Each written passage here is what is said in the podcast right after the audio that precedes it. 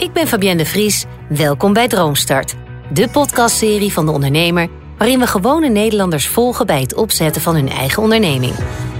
Onderdeel van de droomstart die ze krijgen van de ondernemer is een ontmoeting met een expert, iemand die ze een push geeft. Dit kan een topondernemer zijn die de klappen van de zweep kent, of juist iemand die ze op een specifiek gebied helpt. In deze aflevering hoor je Anne Hardon van de start-up Chefs Dinner Tea. Ze heeft een bijzondere ontmoeting één maand na haar laatste podcastaflevering met Mark Jordaan, de inmiddels zeer succesvolle koffieondernemer uit Rotterdam. Ik heb eh, zo direct een gesprek met eh, Mark van Giraffe Koffie. Ik ben ontzettend benieuwd om te horen van Mark hoe hij begonnen is ooit. Weet je, waar begin je mee? Hoe zet je je merk neer? Begin je aan de keukentafel? Wanneer huur je mensen erbij? Uh, hoe doe je dat met uitbreiden? Op welke markt richt je? Dus dat ben ik wel echt heel benieuwd naar hoe hij dingen heeft ervaren. Ik ben ook heel benieuwd om te horen wat zijn grootste ja, missers zijn geweest. Of dingen die hij nu echt anders zou doen. En, uh, en dingen waar hij ook trots op is geweest. Want hij denkt, nou, dat zijn uh, goede stappen geweest. In 2013 richtte Mark Jordaan Giraffe Coffee Roasters op en is nu bijna tien jaar later een succesvol ondernemer. Hij levert specialty koffie aan de top van de horeca en verkoopt zijn bijzondere koffie via zijn eigen webshop. Mark weet als geen ander hoe je een merk succesvol in de horeca en consumentenmarkt zet. De ideale gesprekspartner dus voor droomstarter Anne Hardon. Anne wil met haar concept Nederlanders aan de thee krijgen tijdens het diner. Ze ontmoeten elkaar voor een kopje koffie bij de ondernemer. Na de introductie van haar theeconcept aan Mark wil ze natuurlijk meteen leren van de lessen die hij heeft geleerd. Zijn er dingen die je mij echt zou afraden en dingen die je me echt zou aanraden? Ook voor dat je denkt van nou, dat is iets waar wij ook trots op zijn geweest en dan kan je, zou ik je graag willen meegeven. Um, ja, zoek plekken waar je je, je verhaal echt kunt vertellen en waar je dingen kunt laten, laten zien. Er zijn zoveel theemerken. Ik denk dat op het moment dat uh, je mensen jou kan, kan laten leren kennen en zelf dat ergens dat verhaal kan vertellen, ik denk dat dat altijd heel erg waardevol is. Um, maar bedoel je dan dus via via, dus zoek mensen die dat voor je kunnen doen? Hè? Dus wat jullie bij de horeca hebben gedaan of bij een aantal horecazaken, die, die waren enthousiast over jullie product, dus je hoeft het niet zelf te vertellen, maar zij zeggen, weet je, dit is die, werden, die, worden, je, die worden, kunnen je ambassadeurs worden. Dat is zeker ja. interessant. Ja, en ik, ik denk ook gewoon dat we op dit moment dat je echt heel sterk moet nadenken over hoe je, hoe, over hoe je, hoe je het marketinggedeelte gaat doen. Dus inderdaad, hoe je mensen je gaat leren kennen. Ja. Uh, puur online is het best wel lastig. Mensen gaan je niet, als ze niet naar je op zoek zijn, gaan ze je niet vinden online. Ja. Dus mensen moeten getriggerd zijn op een of andere manier. Mensen moeten je ergens voorbij zien komen. Of uh, anders denk ik dat het heel lastig is om je, om je merk onder de aandacht te brengen. Ja. Ik denk dat ik denk dat, dat heel belangrijk is. En probeer dingen waar, je, waar niet je kracht ligt, zo snel mogelijk uit te besteden. We hebben een periode gehad dat ik echt nog um, een dag in de week uh, een soort van facturen met de hand zat te typen. Ja. Uh, omdat we te gierig waren om een goed uh, boekhoudsysteem aan te schaffen. Bij wijze van spreken. Ja. Dus dat, dat soort dingen, let op dat je daar niet in, dat in verzinkt. Dat zorgt dat het niet schaalbaar is. Ja, en kijk gewoon vooral ook goed wat het doel over bijvoorbeeld vijf jaar moet zijn. Ja, dan lig ik in alle schappen in de winkels. De supermarkten. dan is iedereen, drinkt iedereen thee bij het eten namelijk. Dat is het idee. Ja. Want ik ben ook heel benieuwd, wat vind jij van het... Je hebt natuurlijk een beetje gekeken wat het concept is. Wat vind jij daarvan, als je dat uh, op het eerste gezicht hoort? Of zie jij ik, daar uh, in? ik, vind het, ik vind het lastig. Vind ik vind het heel ja. dapper. Okay. Ja, want ik vind wel dat... Kijk, er wordt in Nederland wordt er heel veel thee gedronken. Ja. Maar je gaat het heel sterk proberen te pitchen op een, uh, op een moment waarop mensen weinig thee drinken. Ja. Um, en dat is echt een soort van uh, cultuurverandering die je probeert, teweeg probeert te brengen. En dat Ja. is best wel, uh, dat is natuurlijk heel complex. Ja. Ik denk als we hier de straat op gaan en honderd mensen vragen hoe vaak ze in het laatste half jaar uh, een kop thee bij hun avondeten hebben gedronken. Dat we ja, met de uitzonderingen van inderdaad Chinese restaurants of misschien dingen echt heel erg fine dining. Zijn er denk ik niet zo heel veel mensen die dat doen. Ja. En het lastige is ook, denk ik, stel nou, je hebt een, uh, hebt een groene thee bij een bepaald gerecht die heel erg goed matcht. Wat als die thee op is en mensen zijn helemaal gewend aan het uh, drinken van die thee bij dat ene gerecht. Kunnen ze dan niet de vergelijkbare groene thee van een ander merk uh, kiezen dat wat ze toevallig bij de supermarkt zien liggen, bij wijze van. Ja.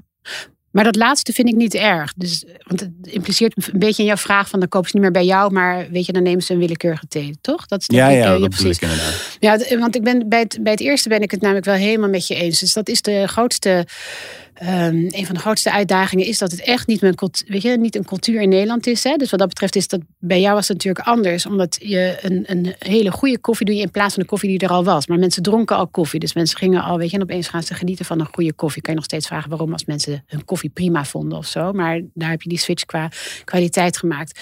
En dit is inderdaad dat ze thee gaan drinken.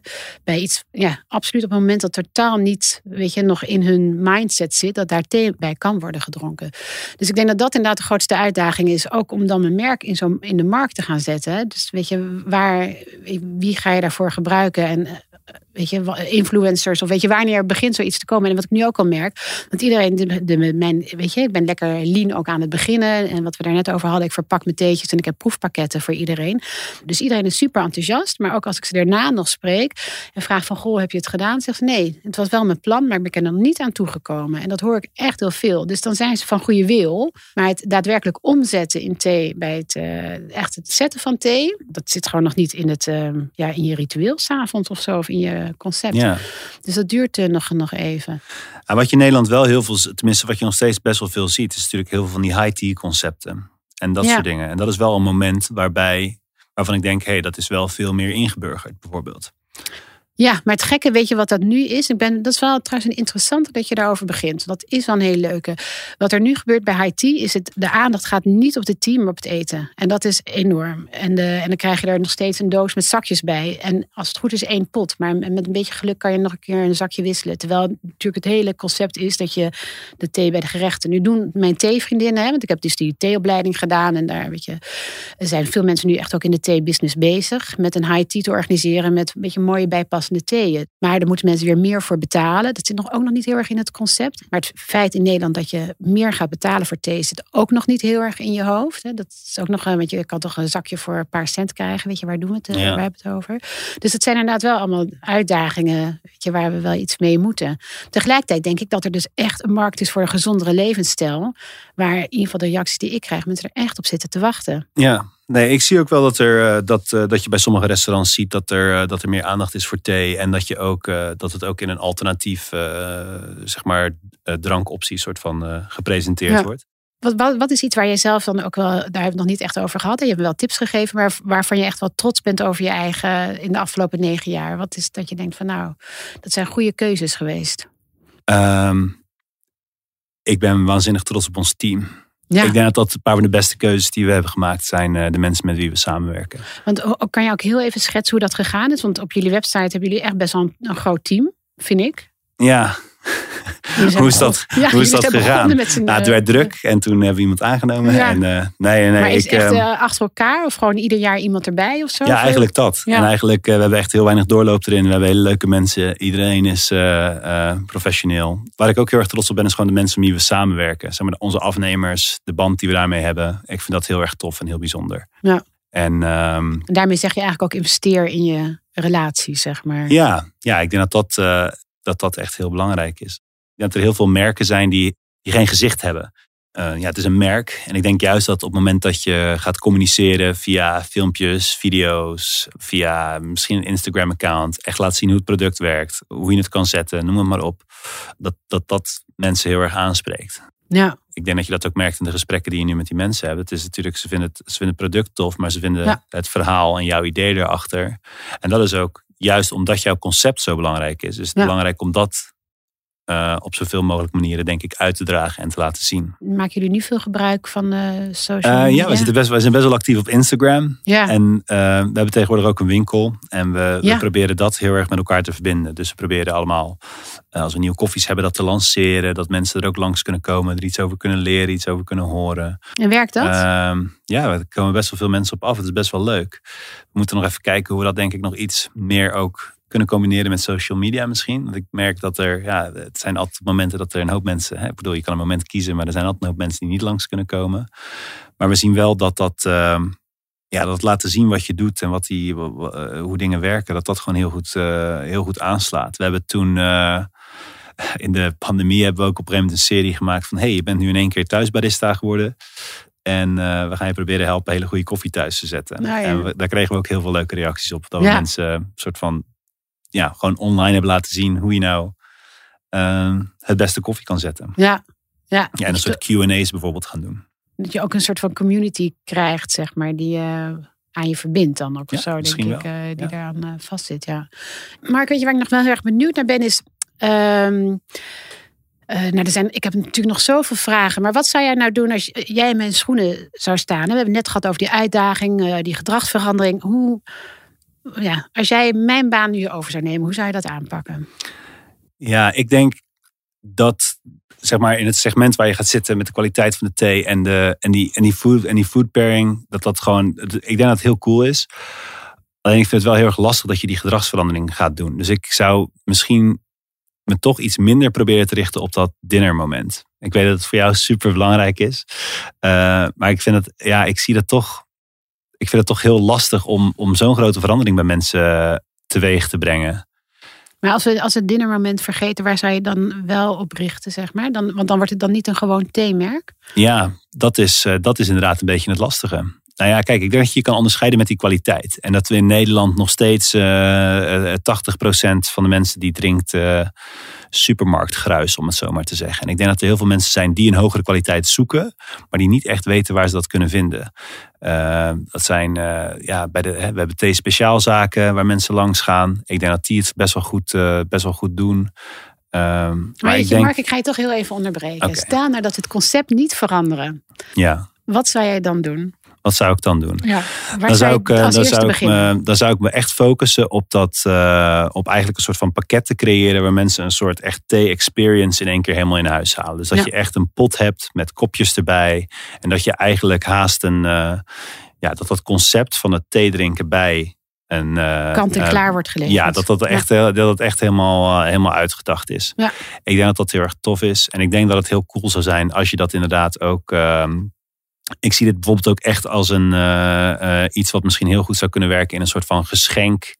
Ja. constructie. Dus oh wacht, ik ken iemand die eh, heel veel van thee houdt. Wacht, ik kan een soort complete set aan diegene geven. Ja. Dat je inderdaad voor iemand een nieuw, een nieuw theemoment eigenlijk geeft, als het Ja. ware. Ja.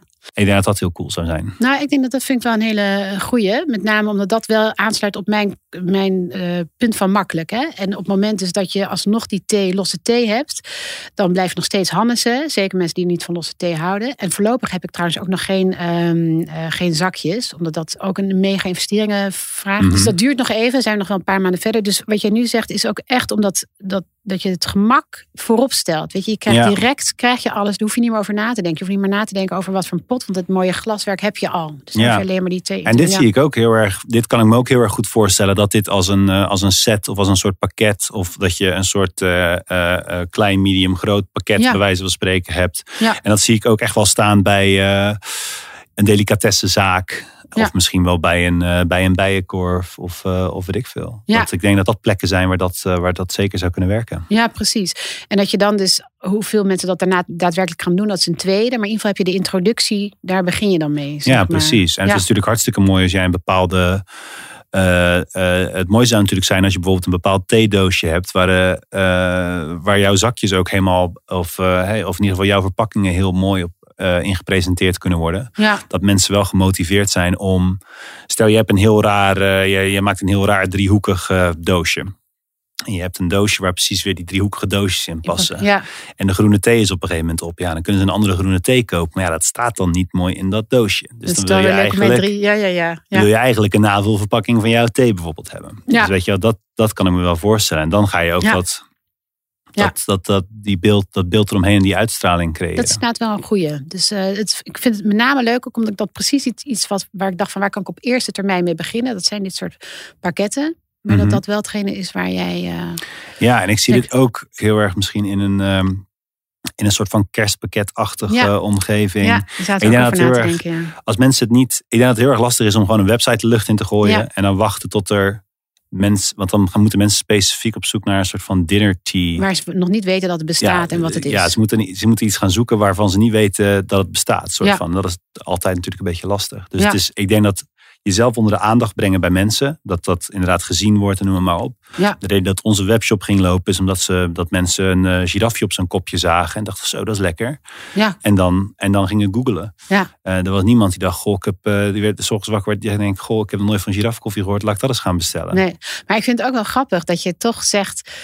Dat jullie eerste idee was om alleen maar die koffie te doen. Hè? En geen eh, kopjes en geen. Ja. eh, en daar wel in zijn eh, Ja. veranderd. Nee, dat klopt. Ja, maar dat, is ook, dat, dat was ook, wij waren er heel, kijk, we waren er best wel strikt in. Nee, we gaan alleen koffie doen. En op een gegeven moment hadden we gewoon vijf mensen op rij. Die zeiden, ja, ik zou echt heel graag met jullie werken. Maar ik wil wel kopjes, anders ga ik het gewoon niet doen. Dus we hadden op een gegeven moment hadden we een soort van vijf potentiële klanten in de wacht staan. Ja, En toen dachten we, ja, shit.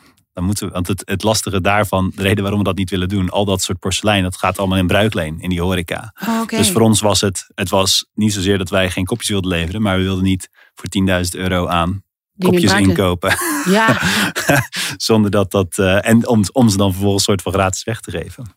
Maar, eh, maar is dat, dat is gewoon een standaard concept hoe dat in de horeca werkt? Ja, in zeg de maar. horeca werkt dat zo. Leveranciers die geen leveren kopjes mee. Ja. ja. Precies. Ah, Dus de grap is ook, een van de dingen, waarom was dit, was, waarom was dit kopjes vooral zo'n zo'n ding voor ons? Ja, Eh, ja, ik bedoel, het heeft ook maar een jaar geduurd voordat we Ja. geen kopjes hadden. ja. Eh, maar we hadden dat ook. Kijk, dat bruikleen- dat, bruikleen, ja, maar dat bruikleenkopje, A, je moest het voorfinancieren. Nou, Ja. we hadden geen rode rotcent. En nummer twee, je moet natuurlijk dat kopje ergens een keer terugverdienen. Ja, En dat hadden wij niet in onze verkoopprijs al meegenomen. Dus dat was ook nog een ding. ja. Dus eh, ja.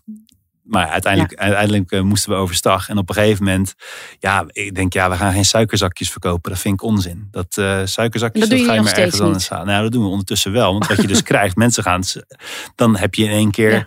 Een suikerzakje van een andere koffieleverancier Ja. op je schoteltje liggen. ja dat Of, ze gaan voor, of er ligt een, eh, een Albert Heijn suikerzakje ligt er in één keer eh, naast je kopje. En dan zeggen die mensen ook, ja, ik heb toch suikerzakjes nodig. Jij hebt ze niet. Wat verwacht je dan dat ik doe? Ja. Oké, misschien moeten we maar suikerzakjes. Suikerzakjes, ja. ja. Dus zo, eh, Voordat je het weet heb je toch een hele business. ja, eh. voordat je het weet, gaat het gaat van kwaad tot erger. Ik denk op het moment dat je heel erg sterk wil, tenminste op het moment dat je wil vasthouden aan het, aan het, aan het echt dinner-idee, dat, het- dat het heel goed zou kunnen werken om te gaan kijken van, kan ik met retailers samenwerken? En dan denk ik dat de supermarkten niet per se het meest logische zijn, maar dat je eerder zou moeten kijken naar speciaalzaken, delicatessenzaken, dingen die. eh, Ik heb al vier toezeggingen, hè? oh ja? Wat leuk. Ja, Wat en- van wie? Nou, van Of van, eh, eh, of van, van retailer? Of ja, van ja, ja. van, dus eh, van, van een, dat is de huiskamer in Driebergen. Dat is een hele leuke lunchtent is dat. Ik heb soep van Klaas. En Zeist kan ik ook met thee gaan leuk. verkopen. Ja, dus ik ben al een aantal Ja, die retail, ik denk geweest. dat die retailers voor jou gewoon echt een hele leuke, heel, heel leuk kan zijn. Alleen, Ja. ja. zo, maar als je inderdaad maar wel goed rekening hebt gehouden dat, er, dat je dan uitkomt met die marges. Waar je dan op een gegeven moment ook achter komt. Je, ik dacht altijd, elke delicatessenzaak die gaat zelf eh, eh, bij die 15 kaasboertjes eh, die kaas ophalen, bij wijze van spreken. Maar Zit die hebben tussen. eigenlijk ook weer een groothandel. Dus er zitten ook weer groothandels die aan delicatessenzaken leveren. Maar ja, die willen ook weer marge. Nou, ik vind het ook wel een hele lastige om, eh, om daarover na te wat jij het zelf ook al had, hè, die prijsstelling. Wat neem je daar allemaal in mee voordat je weet wat je prijs is? En met hoeveel, inderdaad, over hoeveel schrijven gaat het? Ja. Maar ook eh, wat is je marktsegment en waar begin je mee? Dat vind ik nog best wel een ingewikkelde. Van hoe, hoe zet je je prijs neer in de markt en wat voor een doelgroep krijg je dan? Of, Ja. weet je, hoe, waar, en waar begin je mee? Of waar bereid je naar uit? Zeg maar. Ja, waar begin, ja het is, dat is ook gewoon super lastig. Kijk, wij, toen wij in die horeca begonnen, zijn we eigenlijk, wij hebben heel simpel. Want onze kosten per kilo waren gewoon waanzinnig hoog. Want we deden alles in laag volume. En we, eh, dus eh, als je eh, per keer 100 koffiezakjes koopt, dan is het veel duurder als je, dat je er één keer 1000 koopt of in één keer 10.000 koopt. Dus in alles had je een soort van een schaal nadeel. Ja. Ehm, maar we wisten wel dat we dat niet door konden rekenen. Want dan zou een, een van onze concurrenten die zou veel voordeliger uitkomen. Dus in het begin was onze marge ja, gewoon echt heel erg slecht. Ja. Dan verdiende je echt helemaal, helemaal niks. En uiteindelijk zijn wij pas wat marge gaan draaien. Doordat we op allerlei random dingen eigenlijk een soort van schaalvoordeel kregen. ja. Dus ik, Maar wat bedoel je met random dingen dan? nou ja, als je in één keer je, je verpakkingskosten de helft omlaag gaan. Ja. Dan verdien je misschien in één keer eh, een kwartje meer eh, op elke zak die je verkoopt. Ja. En eh, als dan ook nog de dozen waar het in gaat voordeliger worden. Of je krijgt een schaalvoordeel omdat je niet meer per koffiezak, maar je gaat per pallet inkopen. Eh, en daardoor worden de transportkosten per kilo eigenlijk veel lager. Ja, maar dan zit er natuurlijk al wel een groei in je Ja, precies. bedrijf. Ja, precies. Ja. Kijk, ja. als je natuurlijk kijkt, als je maand 1 gaat kijken, oh wacht, ik heb 5000 euro aan kosten. ja. En ik verkoop deze maand verkoop ik 10 kilo. Ja, dan moet elke kilo 500 euro kosten. Ja. Maar ja, dat, zo werkt gaat het het niet worden. Nee. Dus Ja. je gaat in maand 1 ga je gillend verlies draaien. En dan in de maand daarna eh, is het hopelijk een beetje beter. Ja. En dan, eh, ik geloof dat wij na, na 2,5 jaar of zo dat wij een keer uh, kiet uh, draaiden. Oh, dat is ook goed om te weten. ja. ja. en dan heb je dus toch, dan heb je nog niks verdiend. En dan, en dan moet je nog uh, de, de, verliezen die je eigenlijk daarvoor hebt gemaakt, moet je ook nog een keer terug gaan verdienen. Ja. er zit wel een behoorlijke ja, er tijd zit best wel een aanloop in. Ja. precies. Ja. Nee, dus dat, dat zie ik ook wel. Op welk punt gaat Anne winst maken met Chef's Dinner Tea? Dat is de vraag. En heeft het gesprek met Mark haar geholpen? Het is sowieso fijn om te horen uh, bij dit soort start-up verhalen, ook al is dat voor hem negen jaar geleden, uh, hoe dat gewoon lekker um, amateuristisch begint. Dus dat je daar uh, niet de enige in bent die in zijn kamertje dingetjes aan het afwegen bent. En dat hebben zij natuurlijk ook gedaan. En, en dat het ook gewoon tijd met zich meeneemt. Hè. Dat vind ik, moet ik eerlijk zeggen, voor mezelf wel goed om te onthouden. Dus dat je niet binnen vier maanden opeens een compleet theebedrijf uit de grond stamt, maar dat je daar gewoon tijd voor neemt om ehm, te kijken wie de markt is, wie de mensen zijn, waar, de, waar de behoefte aan is om bij te schuren. Ik vind van hem ook wel natuurlijk goed dat hij vertelde en ook natuurlijk heel eerlijk hè, dat je zeker denkt iets te gaan doen en dan binnen een jaar je plan alweer hebt aangepast, want de markt zit toch anders in elkaar. Dus dat vind ik ook wel heel inzichtelijk. Um, en hoe je dus ook met je markt en met je, met je klanten meegroeit en dat de klanten ook anders zijn dan dat je misschien in eerste instantie had gedacht. Dus uh, wat dat betreft vond ik het wel heel fijn om, uh, het geeft je ook rust en vertrouwen in, in je eigen onderneming. Van weet je, het hoeft niet allemaal in één keer geregeld te zijn. Heeft Chef's Dinner Tea volgens Mark ook kans om succesvol te worden? Wat me aanspreekt in het concept is dat uh, ik denk dat er echt een vraag is naar het uh, zeg maar de soort thee die zij wil gaan voeren. Ik denk dat er heel veel mensen echt klaar zijn met, uh, met de Pickwicks en de grote supermarktmerken. En dat er echt heel veel ruimte is om daar een stap in, omhoog in te zetten.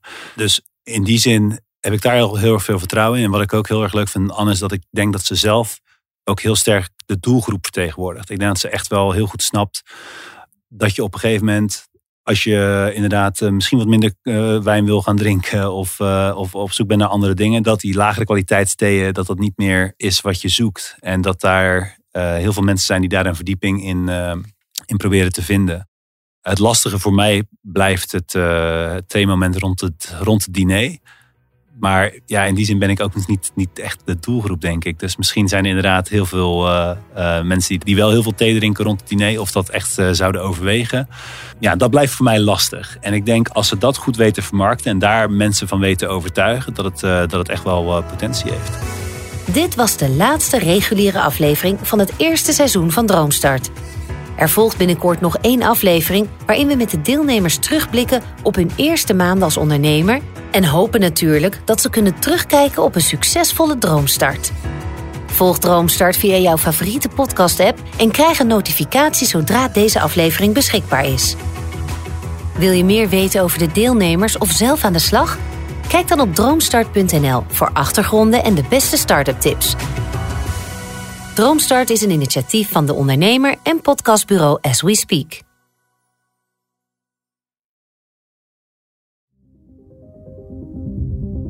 Het handelsregister in Nederland telt ruim 50.000 ondernemers van 21 jaar of jonger. Wat is de drive om zo jong je eigen business te starten? Luister nu naar seizoen 1 van de podcastserie De Jonge Ondernemer. Het bedrijf uh, groeit en groeit en groeit, maar eigenlijk al sinds het begin en ook ontzettend hard. Zes afleveringen. Zes jonge ondernemersavonturen. Maar we hebben aan die klant beloofd dat het morgen geregeld is. Dan is dat morgen geregeld. Nu in je podcast-app.